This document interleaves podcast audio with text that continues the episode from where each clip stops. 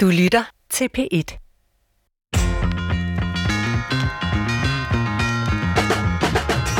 Da Danmark populært sagt blev lukket ned for et års tid siden, tror jeg ikke mange havde forestillet sig, at der fortsat skulle være restriktioner i dag. Men det er der. Og selvom der kommer gradvise genåbninger, som det kaldes, og flere og flere vaccineres, jamen så er der også hele tiden nye trusler i form af escape-mutationer, ny viden om senfølger og meget andet. Det er som med forårsværet, at solen kæmper mod de mørke skyer om at dominere himlen. Og det går da mod lysere, varmere og bedre tider. Men hvor længe? Hvor længe kan vi holde til at være lukket ned i større eller mindre grad? Og hvornår bliver kuren værre end sygdommen? Tænk, hvis coronaen og andre pandemier bliver vilkår for fremtidens samfund. Tør vi tænke den tanke til ende? Ja, det bør vi nok, hvis vi vil udvise rettidig omhu, og det vil vi gerne her i Brinkmanns Brix, der i dag skal handle om scenariet Corona Forever. Velkommen til. Og tilrettelægger Christoffer Heide Højer. Det her det er et af de programmer, jeg har glædet mig til, også været lidt nervøs for, på grund af de her langtidsscenarier, vi blandt andet skal drøfte. Jeg er ikke selv fagperson på områderne, og glæder mig selvfølgelig til at høre fra vores ekspertpanel, men lad mig lige høre din spot om, som lægmand også, Christoffer, for sommeren 2021. Hvordan tror du, den bliver? Jamen, inden du stillede mig på den her opgave og inviterede gæster til det her program, der havde jeg jo tilladt mig selv at være dejlig naiv, og bare tænkte, den her sommer, det bliver, jeg skal til bryllupsfester, jeg skal til koncerter, måske en festival, jeg skal i hvert fald ud og spise en masse på restauranter. Og så ringede jeg lidt rundt, og så fandt jeg ud af, at jeg havde måske været lige håbefuld nok, og tænkt, at den her sommer bliver som normalt, måske endda en tur til Sydeuropa. Ja. De drømme har du slukket med det her program. Allerede? Det var tidligt. Ja. Jeg blev ikke engang gået i gang. Nej, men har du selv, altså fordi du har jo selv været, du er jo defensiv pessimist, turnerer du med. Så hvad havde du givet dig selv lov til at håbe på? Altså, det kalder jeg mig, og det er selvfølgelig ikke det samme som, man ikke må håbe på noget, eller ønske sig noget, og jeg ønsker mig og håber på, at vi kan komme udenlands til sommer. Altså, jeg drømmer om at sætte mig ind i bilen sammen med familien og køre ned til Sydeuropa og nyde livet dernede. Men jeg er fuldstændig indstillet på, at det er et håb, der kan blive slukket. Altså, det må jeg sige. Og så skal vi have gang i plan B og C og alt muligt andet, ligesom vi havde sidste år. Men jeg er ikke bleg for at indrømme, at det håber jeg på. Så ja. Nu, jeg glæder mig til at høre, om det er et realistisk håb her i løbet af udsendelsen. Jamen, kan du så ikke lige, fordi kan du ikke beskrive det, du sådan selv har været inde på Facebook, og som faktisk blev en nyhedshistorie fra din side i andre medier? Det er jo sjældent, det sker, men det er vi glade for. Hvad er det, du ligesom har sat op i dag? Hvad er det, du gerne vil undersøge? Altså, jeg vil gerne undersøge dels sådan de kortsigtede, kan man sige, altså for tiden frem mod sommerferien, perspektiver, der nu er med genåbning. Og hvis vi siger, vi optager jo her i dag den 11. marts, som er årsdagen for den første nedlukning, og programmet bliver så sendt lidt senere. Og der sker jo ting, bare mens vi sidder her. Vi har lige hørt i radioavisen, at vaccinationen med AstraZeneca er sat på pause, sat i bero. Vi håber, at den kommer i gang igen, men der er mistanke om, at der er alvorlige bivirkninger ved den. Så det kan vi ikke sige noget om nu og her, men det er jo bare et eksempel på, hvor hurtigt tingene går.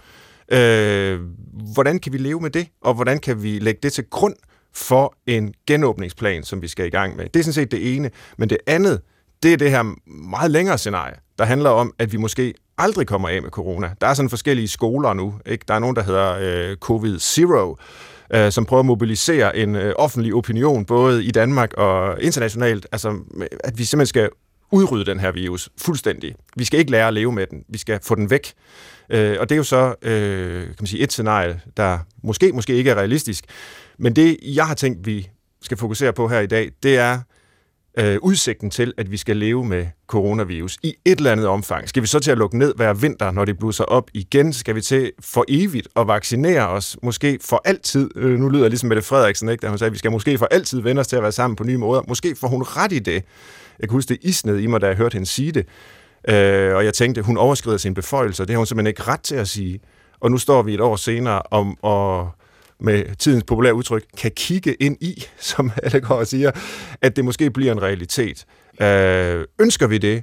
Kan vi holde til det? Altså, det er nogle af de spørgsmål, jeg synes, vi skal stille os selv i et langsigtet perspektiv. Og nu skal jeg ikke monopolisere hele samtalen her, men jeg vil bare lige få et godt til. I gang. Ja, beklager. Men når det nu er corona, vi bøvler med nu, altså, så ved vi jo, at der kommer andre vira senere. Vi lever på en måde med måden, vi har husdyr på, og har en globalisering på, hvor vi, og måden, vi bor på i tæt sammen i byer osv., der bare inviterer til pandemier. Så der vil komme andre, og hvordan kan vi så gardere os mod det, eller tænke langsigtet om samfundet i forhold til fremtidige pandemier? Velkommen til. Altså, det var mange ting på en gang. En optakt, men ja, introducer dine gæster, og så lad os finde ud af, hvor skrækkeligt det hele er.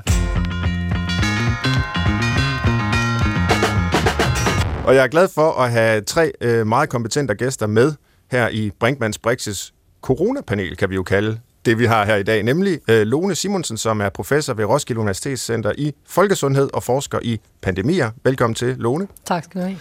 Også velkommen til Michael Bang Petersen, som er professor ved Aarhus Universitet i statskundskab og leder af HOPE-projektet, der følger coronaens effekter på mennesker. Mange tak. Tak fordi du er med, Michael. Og endelig er den tredje gæst forfatter og videnskabelig altmulig mand, Tor Nørretranders, der har en bog på vej om corona, som vi skal høre mere om lige om lidt. Velkommen også til dig, Tor. Tak skal du have. Og det skønne ved jer tre, det er, at I kommer med vidt forskellige fagligheder, og det skal vi have bragt i spil til at belyse de her spørgsmål om corona forever, som vi kalder det. Men før vi angriber coronaen, så vil jeg godt lige spørge jer, hvad savner I egentlig mest hver især ved det liv, vi levede indtil for et år siden? Lone Simonsen, dig først.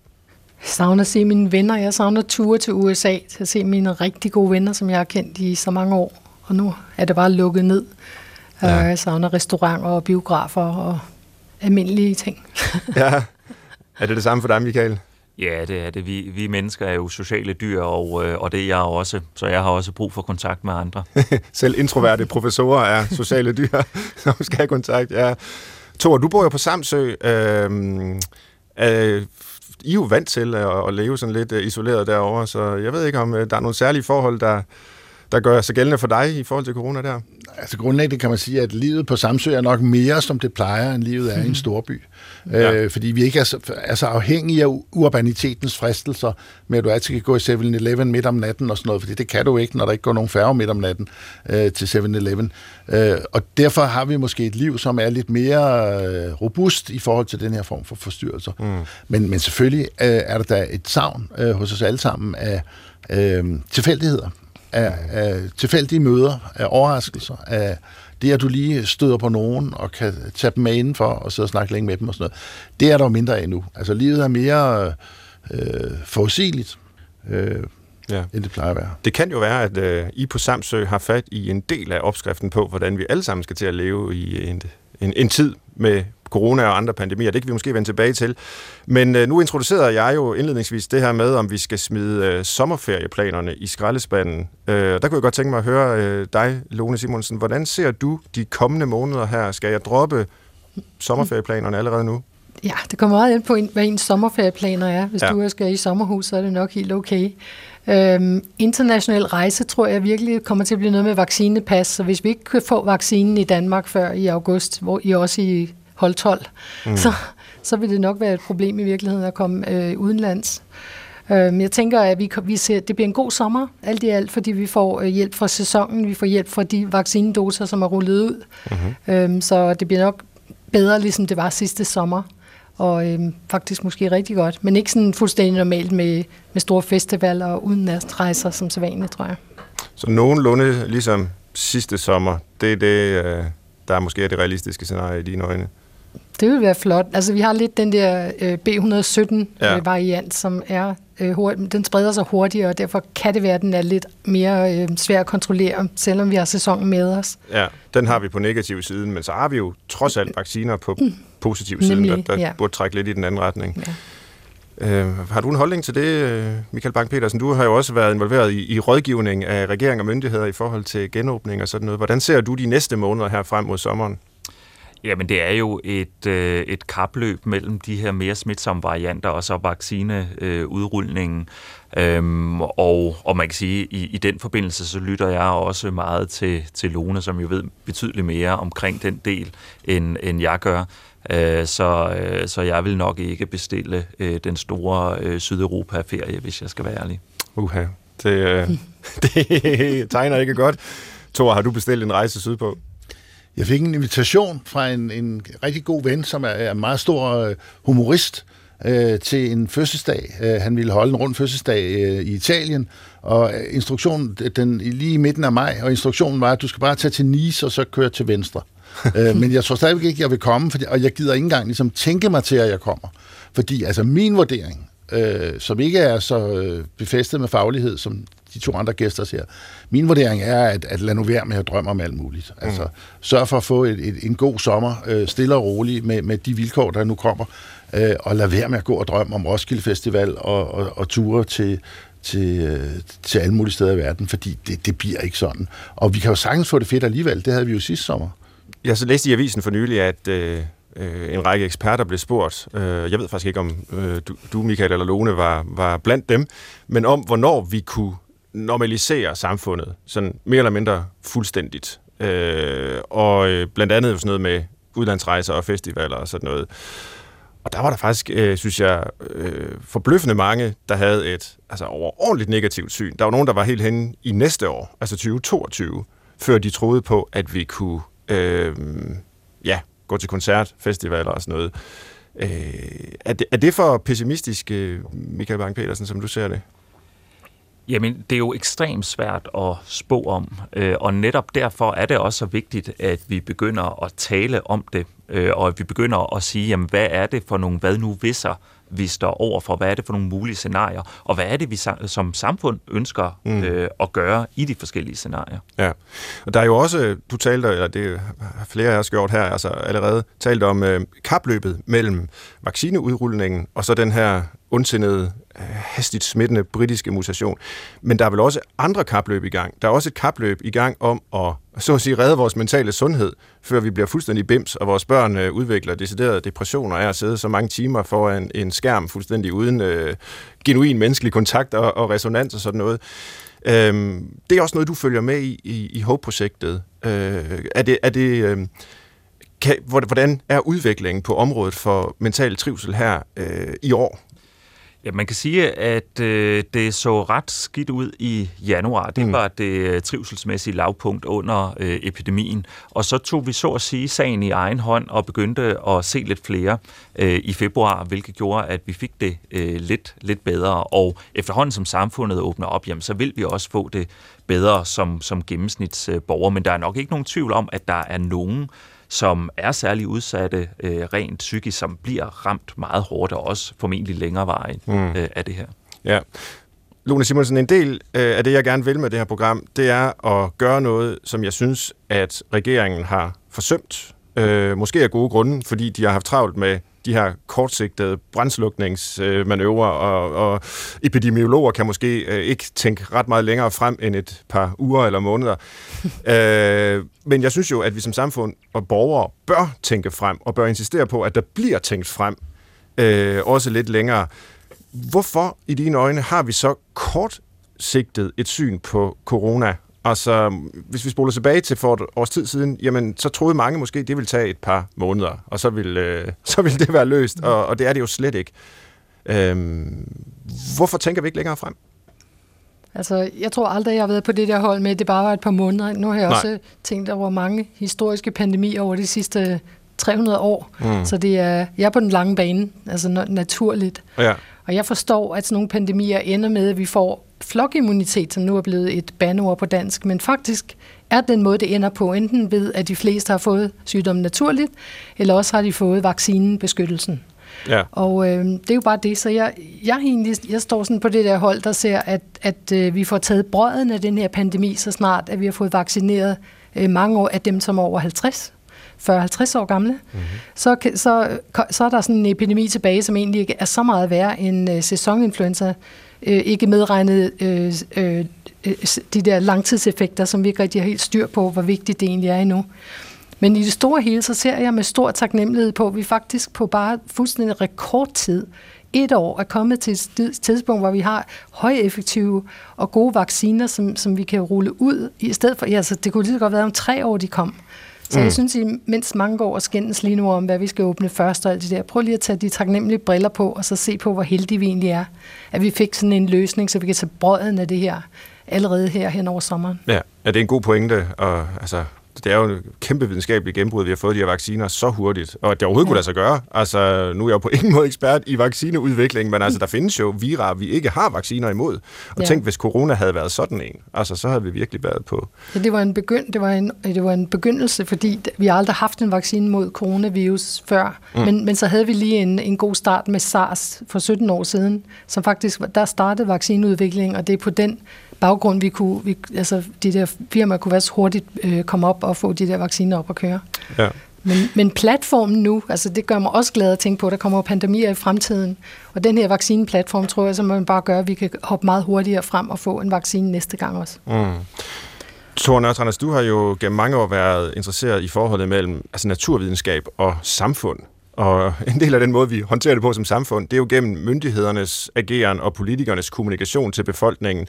Hvordan tror du, det havde været, hvis nu statsministeren havde sagt for et år siden, altså vi kommer til at arbejde med det her i årevis. Måske slipper vi aldrig af med corona. Det kan man sige, det vidste hun jo nok reelt ikke, men som Lone Simonsen siger nu, jamen, så har der jo hele tiden været eksperter på det hold, der siger, det her det er ikke lige overstået på måneder eller ikke engang et år. Tror du, vi kunne have accepteret de udmeldinger dengang, hvis Mette Frederiksen havde sagt sådan noget?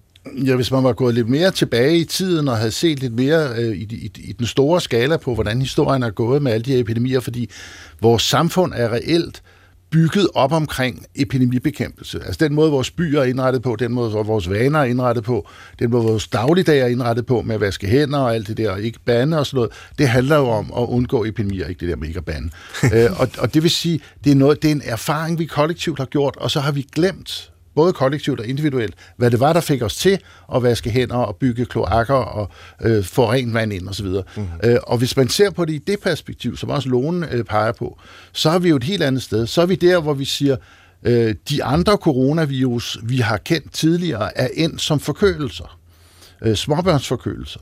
Og det vil det her også ende som, er der mange biologer, der peger på. Og det kan man sige, det der er sørgeligt i den forstand, så er der nogle små børn, der bliver forkølet, men det er jo ikke så alvorligt. Mm. Så i virkeligheden er det der med, at den ikke forsvinder, det er det almindelige biologi. Det er meget, meget, meget få sygdomme, som kopper for eksempel, som ikke har nogen vært hos dyr, som er forsvundet helt fra jordens overflade. Alle de andre er der stadigvæk som små gener, fordi virus er jo ikke ude på at slå sig ihjel. Virus er ude på selv at reproducere sig selv.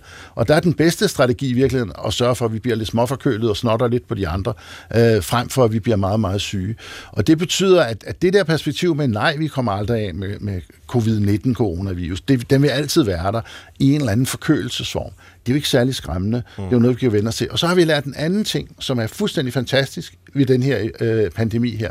Og det er, når vi lukker ned, så forsvinder jo ikke bare det meste af coronaen, så forsvinder influenzaen, så forsvinder mange af forkølelserne, mange af de andre infektionssygdomme hos børn og voksne. Og det betyder i virkeligheden, at det her er ren og skær karma. Altså på den måde, vi gør noget, og det har nogle konsekvenser. Hvis vi gør det, at vi accepterer, at folk går halsnottet på arbejde og går rundt og giver hånd til alle, selvom de i virkeligheden er forkølet osv., jamen så bliver de her sygdomme spredt. Hvis vi sagde, at vi vil af med influenza, vi vil af med forkølelse, så ved vi godt, hvad vi skulle gøre. Vi skulle bare lukke samfundet ned. Det vil vi selvfølgelig ikke, fordi det er influenza og forkølelse ikke alvorligt nok til, men det betyder, at vi skal som samfund se i øjnene, vi foretager nogle valg omkring, hvor hårdt vil vi bremse ned de her smitter i forhold til, hvor alvorlige de er for os. Og der må man sige, at corona er alvorlig, forkølelse er ikke særlig alvorlig. Så sidder der sikkert mange og hører det her og tænker, okay, hvor lang tid går der så, før coronaen muterer til en form, hvor den er så lidt farlig, at det næsten bliver lige meget, altså ligesom almindelige forkølelser. Hvis det er en realistisk udvikling for den her virus, hvornår vil det så ske? De her biologer, der har fremlagt det her scenarie, siger, at det kan de ikke afgøre. Nej. Det kan være, at Lone har en mening om det, men vi snakker... Det har jeg. Men altså, jeg vil sige, når vaccinen er rullet ud, det er det mest optimistiske. Ja. Og det kan også være, at det tager 5-10 år. Hvad siger du, Lone? Jeg siger, at det, der kommer til at ske, det er, at vi tager brøden af pandemien ved at vaccinere dem, som er i risiko for at komme galt afsted med den. Og det er det vigtigste. Og derefter så er der også nogle højrisiko folk med nogle højrisiko ting og sager. Men altså alt i alt, når vi har fået vaccinen ud, så er der en sygdom tilbage, som vi allerede nu ikke er særlig voldsom for små børn, som så vil være dem, der fik de der epidemier, hvis de ikke bliver vaccineret. Mm. Det er jo ikke strategien i øjeblikket. Vi skal jo ikke vaccinere dem under 16, så der kommer over til at køre epidemier, men jeg forestiller mig ikke, at de bliver værre end sæsoninfluenza, selvom om den her virus ikke genetisk ændrer sig, simpelthen fordi vores immunitet bygges op i de dele af befolkningen, som kunne komme galt afsted med den. Og kan vi være nogenlunde sikre på, at den vil mutere i den her retning, hvor den bliver stadig mindre farlig? Fordi, nu vil jeg understrege, at jeg er en stor tilhænger af vaccineudrulning og har ingen respekt for antivaxer og konspirationsteorier. Men kunne der være tale om, at den bliver mere aggressiv, fordi vi vaccinerer, så den prøver at finde nye måder at ramme os på? Altså, og at vi derfor på en eller anden måde bekæmper en langtidseffekt, der kunne komme af, at vi bare lod den blive mindre farlig af sig selv?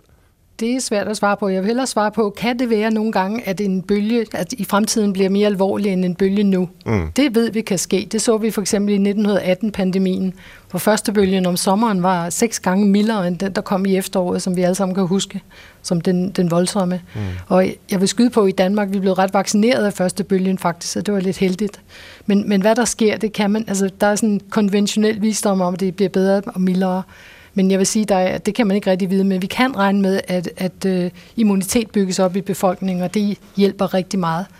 Også som vi bliver ældre og ældre, hvis vi har fået sygdom eller vaccinen, når vi er 40-50, så står vi bedre, når vi er 60-80 år, end vi ellers ville have gjort.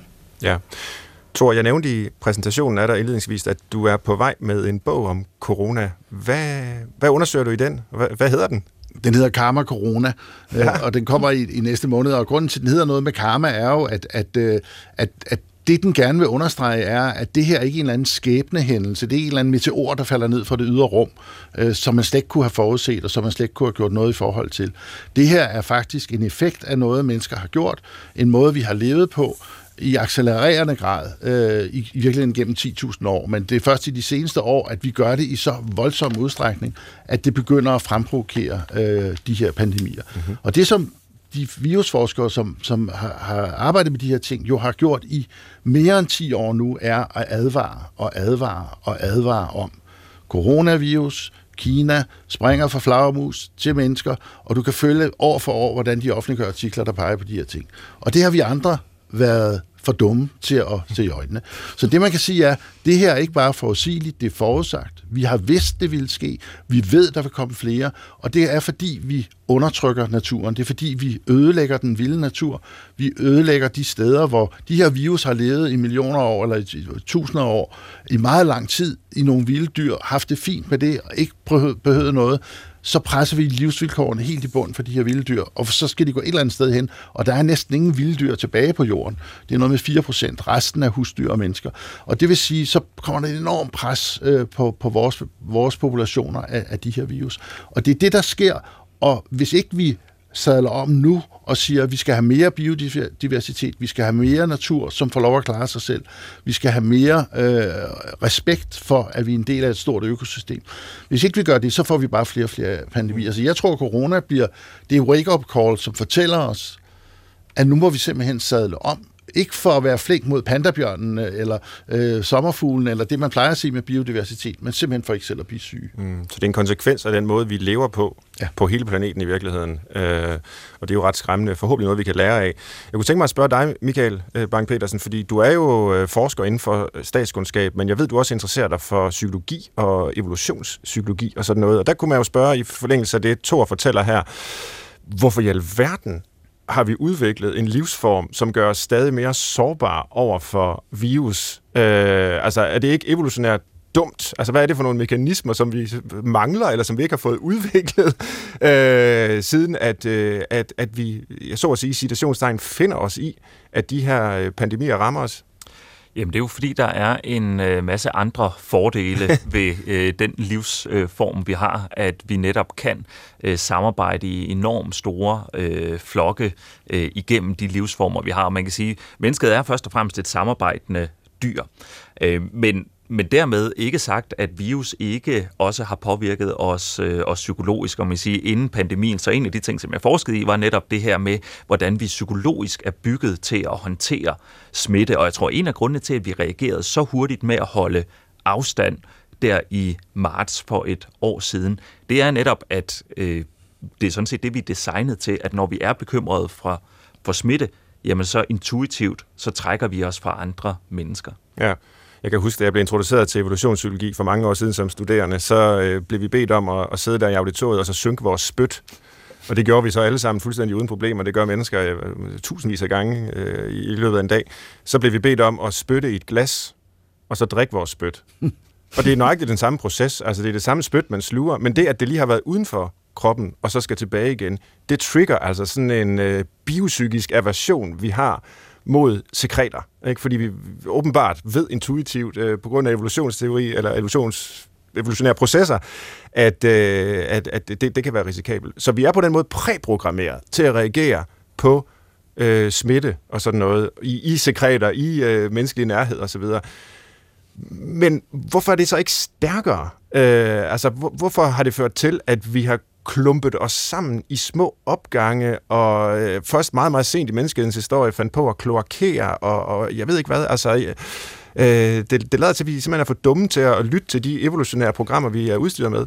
Man kan sige, at det er også fordi, at de typer af udfordringer, vi er evolutionært bygget til, når det kommer til virus, er ikke de her hypersmitsomme sygdomme, som vi oplever nu, fordi er netop et produkt af vores livsform. Det var ikke sådan, at vi havde samme grad af smitsomhed i forhold til sygdomme, da vi rendte rundt, populært sagt, nede på savannen. Så var det rådden mad, det var åbne sår, det var den type af ting, vi skulle bekymre os for.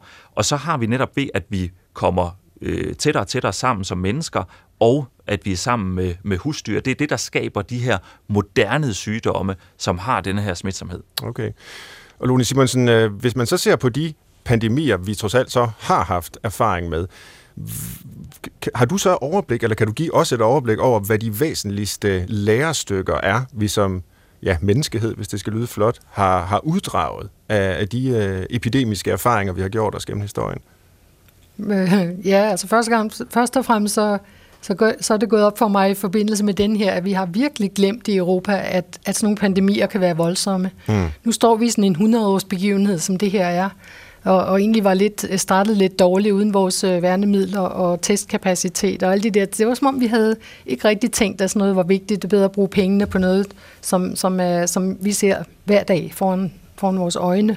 Men sådan noget hypotetisk forfærdelighed er svært at Når man så ser tilbage på alle de pandemier, der har været, så lang tid, så var der sådan en myopisk måde at se på det på, og det var, at vi venter på en til influenza-pandemi. Mm. Det er faktisk noget, jeg har gået og snakket om i mange år. Hvorfor tror vi, det bliver influenza? Det kunne være noget andet. Det kunne det lige så godt. Nu ved vi, det kan. Nu har vi prøvet corona, og vi har egentlig også prøvet HIV-AIDS i midten af det hele. Det er jo også en pandemi.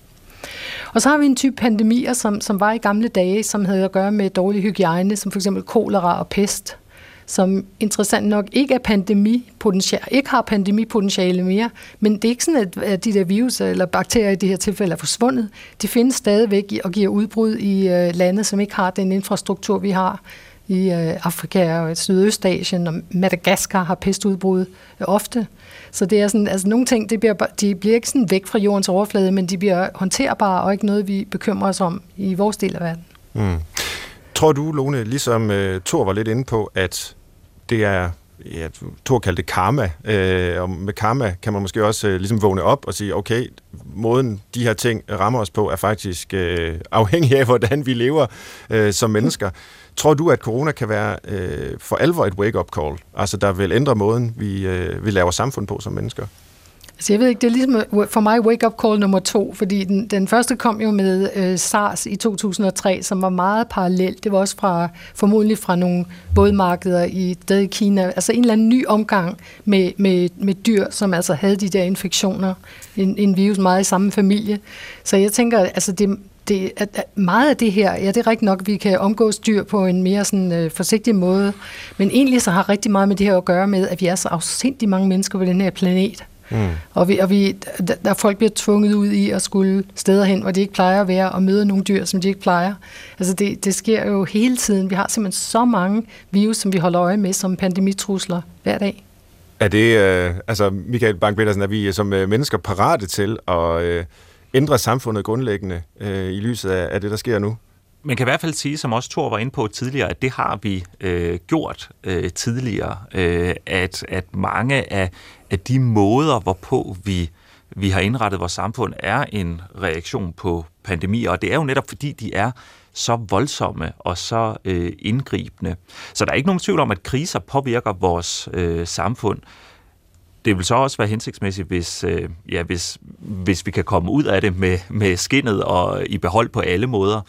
Men jeg tror, at man må gøre sig klart, at det her det er en krise af en størrelseorden, som godt kan have langsigtede konsekvenser for indretning af samfundet. Mm. Tor, du introducerede din bog og ideen om karma, corona før. Hvad er løsningen? Du må have en løsning i din bog, hvis jeg kender dig ret.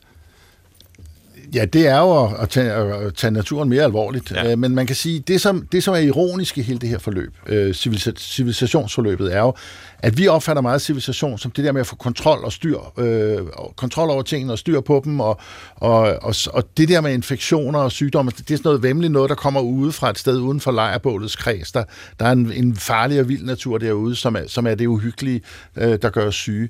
Men det ironiske i det her forløb er jo, at det er i virkeligheden en overdreven tamhed, som jeg kalder det. Vi har tæmmet dyrene, vi har tæmmet planterne, vi har og virkelig også tæmmet menneskerne til at bo meget, meget tæt sammen. Og når man gør det, så gør man det sindssygt nemt at være pandemisk virus. Fordi at køerne står på række, det er bare at hoppe på dem. Næste ko er parat. Det er meget, meget nemt at sprede sig. Menneskene står på række. Det er enormt nemt, når man laver den monotont, ensartet, tæmmet samfund, og få spredt de her pandemier. Så det er i virkeligheden tamhedens pris, vi ser indfinde sig. Det er i virkeligheden, fordi verden er blevet for forudsigelig, at der sker de her sygdomme. Så der skal vi vende vores tankegang om og sige, det handler ikke om at holde noget væmmeligt ude, det handler om at lave meget mere variation i vores måde at leve på, og i vores måde at indrette byer og landområder på. Vi skal i meget højere grad blande ting sammen, end vi har gjort historisk, hvor vi har skilt dem ad, ensrettet dem, fordi så bliver det for nemt for pandemierne at udbrede sig. Og det vil sige, det er et tankesæt, vi skal ændre, men jeg tror også, at vi meget hurtigt vil indse, at hvor er der meget livskvalitet i at begynde at gå den vej. I stedet for, at vi alle sammen, som menneskeheden har gjort siden 2006, der er det flertal af os, der bor i byer. Måske skulle vi brede den lidt ud og bruge lidt mere af vores planet, end bare de byområderne til at bo på, og vekselvirke lidt mere med naturen. Så mere vekselvirkning og mere måske rewilding. Kunne det være et begreb for det, du taler for? Altså ikke bare rewilde vores haver, så der kan komme insekter, men i det hele taget vores liv og vores forhold til naturen. Mere biodiversitet. Ja. Så er der så en kæmpe diskussion blandt de der biodiversitetsbiologer om, er det rewilding, eller er det økologisk landbrug, eller hvordan skal man gøre det her? Og nogen vil sige, nej, vi skal tage halvdelen af planeten jorden og sige, den er til de vilde dyr, for at bevare biodiversiteten, og så må vi bo i sådan nogle meget kompakte byer for resten af jordkloden. Og der er nogle andre skoler, som jeg måske mere selv holder med, som er lidt mere romantiske og siger, vi skal da selvfølgelig finde en måde at lave mad på. Ja, vi er så mange, der skal spise stadigvæk, ikke? Ja. Nå, men det er et tema til et andet program, tror jeg. Jeg ved, Lone Simonsen, den her dag, hvor vi optager, der skal du lige om lidt gå, lidt før vi er færdige, simpelthen fordi du skal i radioavisen og fortælle deres lyttere en hel masse. Så før du må storme ud, så vil jeg godt lige spørge dig til det, vi også skal ind på her, nemlig prioriteringen, vi skal til nu, eller som politikerne skal til nu, men hvor vi jo som borgere gerne forhåbentlig give inputs. Altså, hvis corona er svær at komme af med, hvad gør vi så? Altså, hvad skal vi prioritere? Er det de unge? Er det kulturlivet? Er det demokratisk ret til at forsamle sig? Jeg ved godt, det måske er lidt ud over din faglighed, men også med det historiske blik, du har. Hvad vil du så sige er det væsentligste at fokusere på nu? Altså, jeg deler det meget ind i to forskellige etaper, vi er i gang med. Den første er den her i foråret, og indtil vi er vaccineret til sommer. Det er det, som Michael også beskrev som et kapløb med at få vaccinen ind og holde styr på sygdommen. Der synes jeg altså bare, at vi skal væbne os med lidt tålmodighed og ikke begynde at genåbne Danmark og ødelægge alting før, at vi er kommet igennem det her. Altså, vi bliver hjulpet af foråret lige straks og alle mulige ting, men jo længere vi kan vente, jo bedre kommer det til at gå også, tror jeg. Så det, men det er ligesom på den korte bane, og det er der, hvor jeg udtrykker taknemmelighed over, at det er en kort bane. Det kunne have været en, der var 3 år ude i fremtiden, før vi havde en vaccine, så det var virkelig godt. Mm.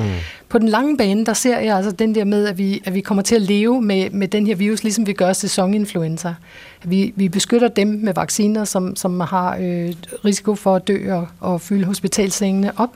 Og så kan det være simpelthen, at den her epidemi kommer til at køre i børn og unge til en eller anden grad, og så kan vi jo se, hvad vi har sådan... Altså, hvordan det skal være, og det har enormt meget at gøre med det der med senfølger, som vi ikke rigtig forstår ordentligt. Hvis det virkelig er voldsomt med senfølger efter den naturlige infektion, så kan det være, at vi skal vaccinere længere ned.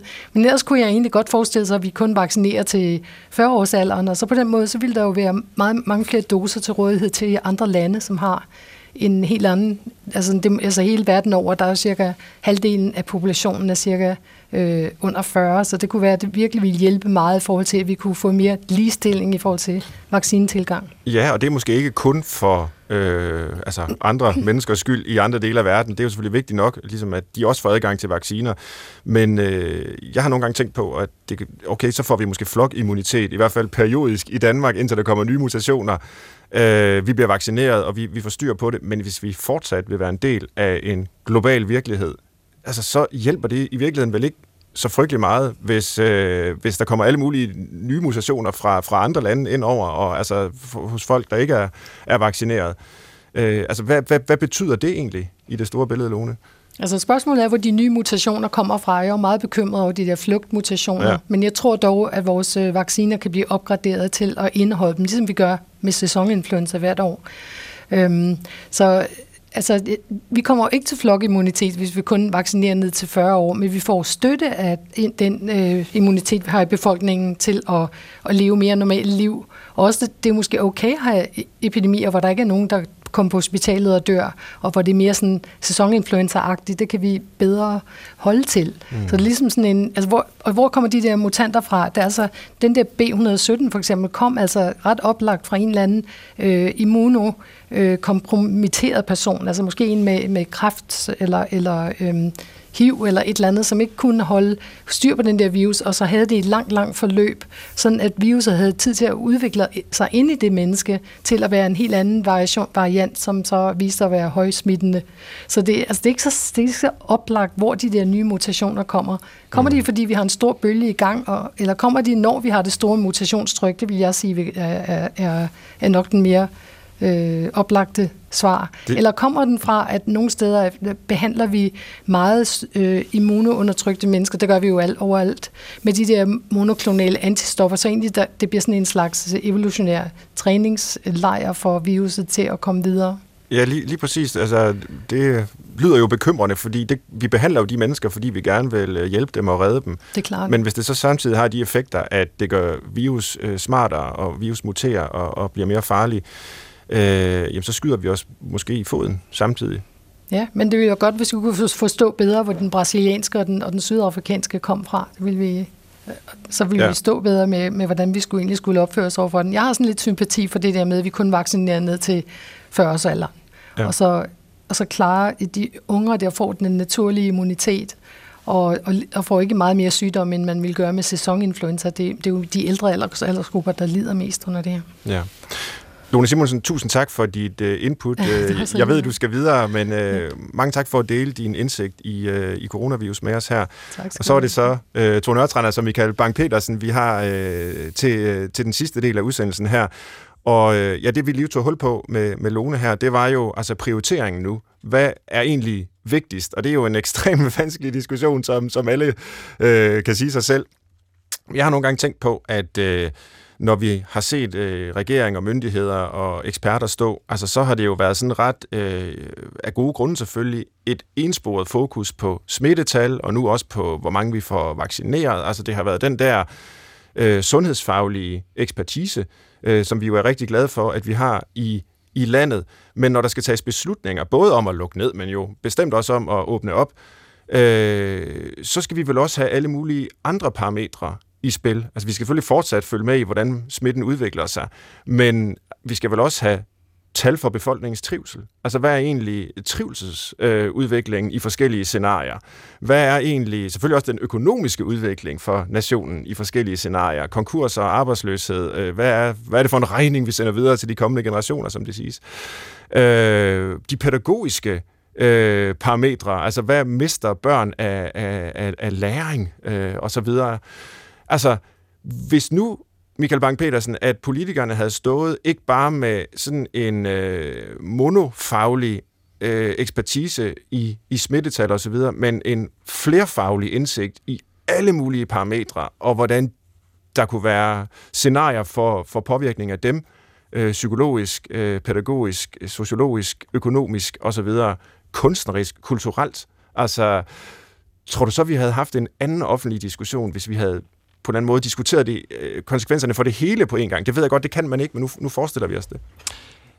Jamen, jeg tror ikke, vi havde haft en anden reaktion, i hvert fald der for et år siden. Der var ikke meget andet at gøre, og man gør heller ikke folk glade eller øger trivselen ved at lade en epidemi gå igennem en befolkning. Så man kan sige, på den måde tror jeg ikke, at reaktionen for et år siden havde været anderledes. Hvis vi kigger på det sådan faglige grundlag, som regeringen så står på og myndighederne, så er der faktisk sket en udvidelse af paletten af overvejelser. I genåbningsdiskussionen der i foråret, så kom der økonomiske eksperter ind, hvor at man så sagde, jamen hvad er prisen i kroner og øre, og hvad er prisen i smittetal? Men noget af det arbejde, som jeg har været med til, og Lone har været med til her i denne her genåbningsseance, det har været netop at prøve at drage netop trivslen og de demokratiske rettigheder ind i genåbningsarbejdet. Så man kan sige, der er sket en ligesom erkendelse på alle niveauer af samfundet om, at det her, det har meget, meget vidtrækkende konsekvenser, som rækker ud over smitten og som rækker ud over økonomien.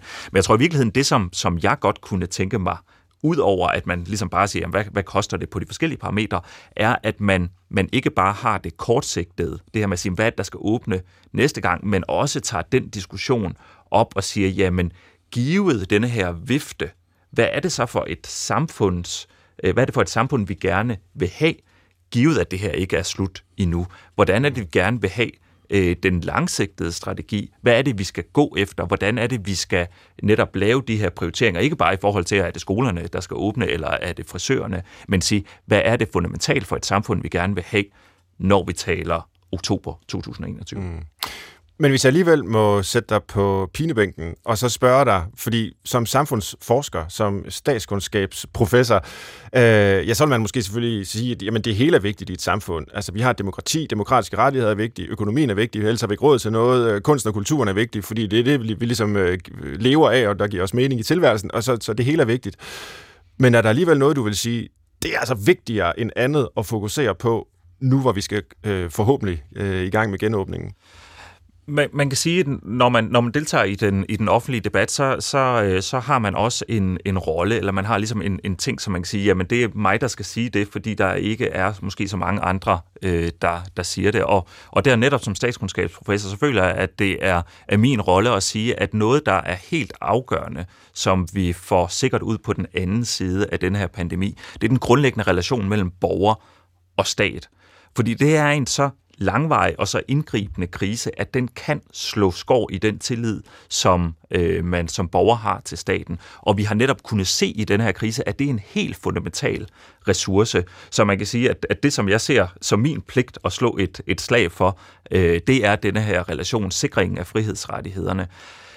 Men det betyder ikke, at jeg ikke synes, de andre ting er vigtige. Tor Nørretranders, hvis du skulle vælge mellem de her forskellige muligheder for at åbne ting op, som det hedder nu. Hvad vil du så prioritere? Jamen, jeg vil sige det på den måde, det du snakker om, Svend, din liste over alle de ting, som ikke er med i kalkylerne, ja, det er der jo et ord for, og det hedder politik. Altså det der med, at sagkundskab og ingeniørmæssige beregninger og epidemiologiske modeller ikke er nok til at navigere på i vigtige spørgsmål. Det er jo det, vi er vant til i vores samfund, og acceptere, at derfor vælger vi nogen iblandt os, som kan være nogenlunde lige så kloge og dumme som os andre, til at træffe de der umulige valg. Noget af det, coronakrisen jo har betydet, har været, at politik er kommet på dagsordenen i samfundet på en helt anden måde end tidligere. Det er klart for os alle sammen, at her er ikke et klart svar, der kommer ud af nogle modeller. Her må vi skønne, her må vi vælge. Og der tror jeg så, at det vi skal gøre, som er meget, meget vigtigt at prioritere, og som Michaels forskning har belyst også, det er jo det der med, at tillid er en sindssygt stærk ressource at have. Hvis du har et samfund præget af tillid og har lyst til at virke sammen, som vi jo har i Danmark i bemærkelsesværdig grad, så har du et helt andet manøvrerum, når du skal klare en krise som den her. Og det skal vi sørge for at holde på. Og vi skal også se i øjnene, at hvis det er rigtigt, hvad de her virusforskere siger, at vi er på vej ind i pandemiernes tidsalder, på tærsklen til pandemiernes tidsalder, er ligefrem undertitlen på min bog. Mm-hmm. Hvis det er rigtigt, så må vi jo se i øjnene, at det her kommer igen og igen og igen. Og så er det meget, meget vigtigt, at vi ikke får sådan nogle totalitære måder at regulere det her på, men hele tiden involverer befolkningen, hele tiden skaber forståelse og legitimitet. Styrken ved demokrati er jo ikke nødvendigvis, at man træffer de rigtigste beslutninger, sådan teknisk set, gennem demokratiske processer. Styrken er, at magten er legitim, at folk holder med dem, der udøver magt. Og det er jo det danske samfunds utrolige styrke, har jo altid været, ligegyldigt hvorfor nogle regeringer vi har haft, og jeg kan bedre lide nogen end andre, så føler man jo, det er vores regering. Altså vi har jo ikke det der, det er de andres regering, som man har i USA. Og det er et sindssygt stærkt virkemiddel at have. Så det vi skal prioritere, det er, at der ikke opstår A- og B-hold, at der ikke opstår mistillid omkring myndigheder, at der ikke opstår, men at der er kritisk sans, at der er åben diskussion, at man kritiserer myndighederne, men at man ikke grundlæggende opfatter dem som nogen, der prøver at tage bagenden på os. I dag i Brinkmanns Brix leger vi realister og forsøger at finde ud af, hvordan vi gør os klar til en sommer og måske endda også en fjernere fremtid, der ikke bliver som forventet. Og det gør jeg sammen med professor ved Roskilde Universitet i Folkesundhed, forsker i pandemier, Lone Simonsen, som vi dog har sagt farvel til, fordi hun også skulle i et andet radioprogram. Professor ved Aarhus Universitet i statskundskab, leder af HOPE-projektet, Michael Bang Petersen, og endelig forfatter Tor Nørretranders. Men vi har selvfølgelig også vores egen tilrettelægger, Christoffer Heide Højer, med på en vanlig lytter. Christoffer, hvordan er din mavefornemmelse nu, efter at have lyttet til os i en god rumtid her? Jeg er blevet lidt mere positiv, ja. Trods alt. Jeg synes ikke, sommeren er sådan helt aflyst. Lone gav mig lidt håb. Men jeg kunne godt tænke mig at spørge, også i forhold til det, nogle af de pointer, som Tor er inde på, det her med det karma, og det er noget, hele menneskeheden har stået overfor. Men kan den her pandemi så også være anledning til, at vi får noget mere medmenneskelighed med hele jorden? Altså, at vi kigger lidt mere globalt på det, og så siger, okay, vi er faktisk i samme båd. Lige nu er vi så låst inden af nogle nationale grænser, men at det egentlig er, at vi er i samme båd, tror jeg på, at vi bliver mere humanistiske på hele klodens vegne. Jeg vil sige, det er jo en gammel diskussion, det her med, skal man være egoist og forsvare sig selv, eller skal man være barmhjertig og altruistisk, altså gøre noget for andre. Og i virkeligheden viser sådan en pandemi her jo, at det er en fuldstændig falsk problemstilling. Det handler ikke om, hvorvidt man skal beskytte sig selv, eller om man skal være flink og op for noget barmhjertig over for andre. Fordi det mest barmhjertige, jeg kan gøre over for mig selv, det mest egoistiske, jeg kan gøre, det er at sørge for, at der ikke er nogen på jorden, som har det så skidt, at der bliver ved med at være epidemier, der breder sig der. Så det at sørge for, at vi alle sammen kommer med i en verden, hvor det ikke vælter omkring os med alt for mange epidemier hele tiden, det er jo, at gøre det betyder, at man passer sin egen interesse. Og det tror jeg, at vi meget anskueligt forstår nu. For eksempel, hvad sker der, hvis de fattige lande ikke får lov at få nogen vacciner? Jamen, så sker der bare det, at pandemien kommer igen. Så det er en dårlig idé at være selviske på det punkt. Og det tror jeg, det her er en anskuelsesundervisning i, at det mest fantastiske ved menneskeheden er jo, at den hænger sammen på godt og på ondt, og det skal vi forsvare, og det skal vi udnytte, og det skal vi bestyrke hele tiden. Tror du, vi kan udnytte det, Michael? Jamen, det tror jeg i hvert fald. Så har vi fået en erfaring af et globalt fællesskab på en meget, meget klar måde, at vi oplever alle det samme nu. Og jeg tror, jeg vil gå så langt som at sige, at det vi oplevede i marts 2020 var verdenshistoriens første eller største adfærdsændring, hvor vi synkront gjorde akkurat det samme over hele kloden. Så på den måde så har vi fået en globaliseret erfaringshorisont, fordi vi alle sammen har opmærksomheden rettet mod det samme. Men nu spurgte du, Christoffer, om vi kan lære noget af, at vi har været i samme båd, eller noget i den stil, men spørgsmålet er jo, om det egentlig er det korrekte billede, fordi det handler jo også om, det er også det, de her svarer ind i, altså en stor global ulighed.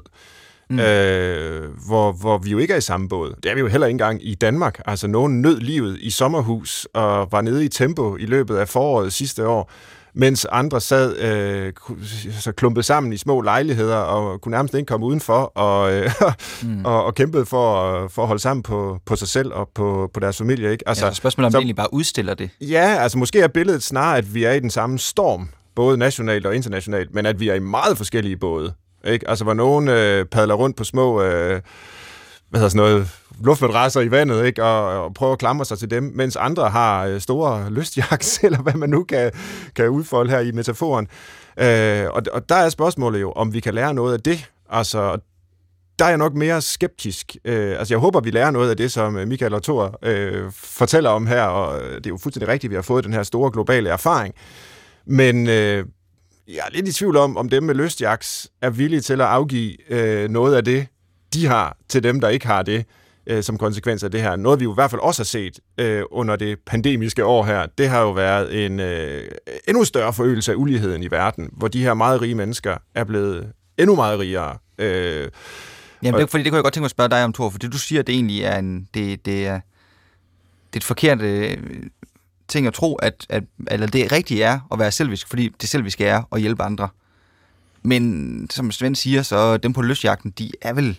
Altså, der kommer vel ikke til at ske noget. Det er jo dem, der er i virksomheden, det er dem, der sidder i bestyrelsesposterne, det er dem, der bestemmer globalt. Jamen, jeg vil hellere have dem der i lystjagterne. I stedet for at have sådan en eller anden moralfilosofisk diskussion med sig selv om, kan vi virkelig tillade os at være så rige, når de andre er så fattige, at de pludselig indser, jeg bliver syg, hvis vi ikke hjælper de fattige med ikke at blive syge. Det er nok mere virkningsfuldt i hvert fald, hvis de skal afgive noget af deres. Og det synes jeg er meget interessant, og jeg tror, det er det moment der, vi har fået på den her klode, at det pludselig går op for folk, at nogen har opfundet flyvemaskinen. Altså, det kan ikke være irrelevant for mig, om folk lever elendige liv på den anden side af jorden, rent materielt, men måske spirituelt meget rige liv, fordi det er i sidste ende mig, det også går ud over. Og det vil sige, at vi skal ikke appellere til en eller anden sådan verdensfrelserånd. Vi skal mere appellere til, tænk dig dog om at gå efter din egen interesse. Den er at hjælpe de fattige med ikke at være i problemer. Ja, men jeg tror samtidig, at der er noget rigtigt i det her med, at der er grund til at være bekymret, og det er også derfor, jeg har fokus på det her med relationen mellem borger og stat, hvis vi kigger indad i det enkelte samfund, også fordi vi bliver ramt meget forskelligt, og noget af den forskning, vi har siddet og lavet, det viser, at denne her pandemiske oplevelse er også med til at radikalisere, at den stress, du oplever, den bekymring, du har for dit job, du har for dine sociale relationer, som du har i forhold til, kommer staten nu og tager mere af min frihed, jamen den skaber radikaliseret tankesæt. Så det er også derfor, vi ser på tværs af lande, at der er demonstrationer, der er voldelige optøjer, og det er også en del af det, så vi har en fælles erfaring, og man kan sige, forhåbentlig er det, trækker vi det ud af det, at sige, jamen vi bliver nødt til at hjælpe hinanden, men hvis vi ikke gør det, så ulmer vreden og frustrationen, og det bliver vi også nødt til at tage alvorligt.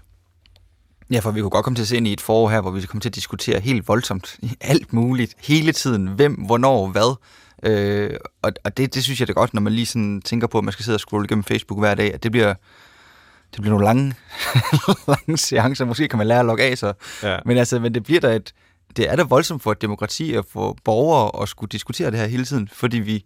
Det er det.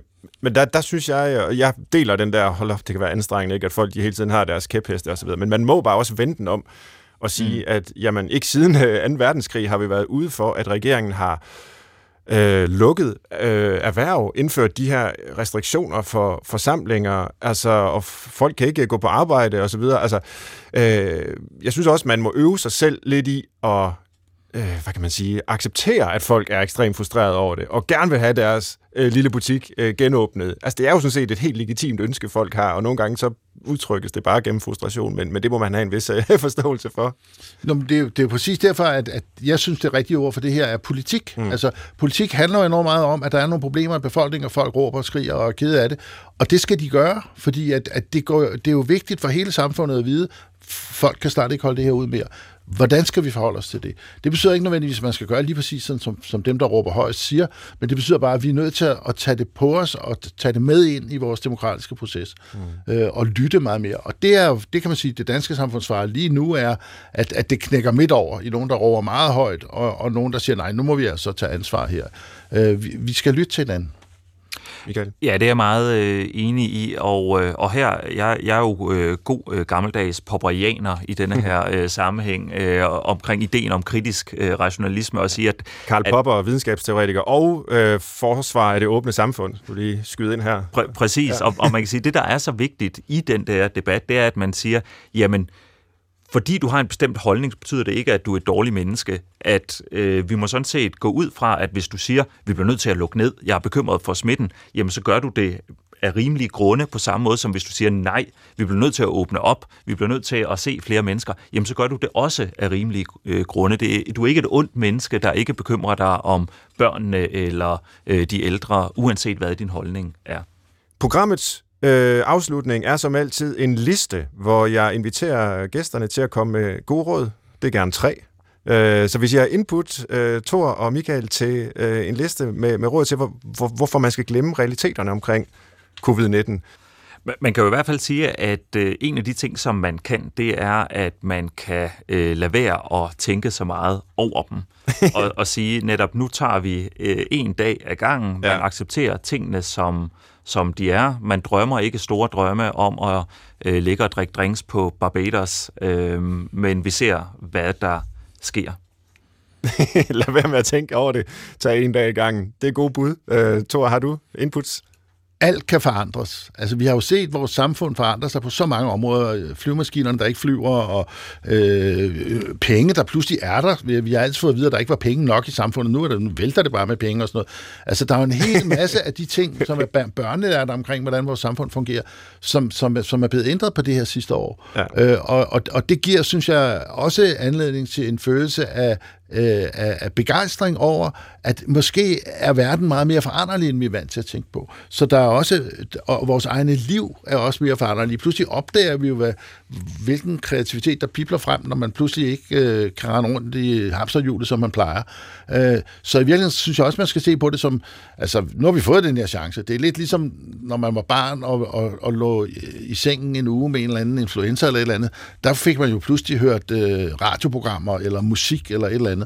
Altså, vi har også fået en chance her, og hvis vi smiler lidt mere over den udfordring, i stedet for at jamre os over den, så kan den blive fed for os. Så slutter vi med den positive note. Tusind tak, Tor Nørretranders, for den. Og I har lyttet derude til Brinkmanns Brix på P1, hvor vi måske nok har slukket håbet for en normal sommer, men forhåbentlig samtidig har givet dig nogle nødvendige perspektiver på, hvordan coronalivet fremover kommer til at udvikle sig. Gæsterne var professor i folkesundhed ved Roskilde Universitet, Lone Simonsen, professor i statskundskab ved Aarhus Universitet og leder af HOPE-projektet, Michael Bang Petersen, og så var det forfatter Tor Nørretranders, som snart udgiver bogen om Karma Corona. Yes. Ja, tillykke med den, og held og lykke med den. Tilrettelægger var Christoffer Heide Højer, og jeg var jeres vært, Svend Brinkmann. God 11. marts til alle, selvom det i dag, hvor vi sender det, er den 17. Jeg håber, vi høres ved en anden gang. Tak for det.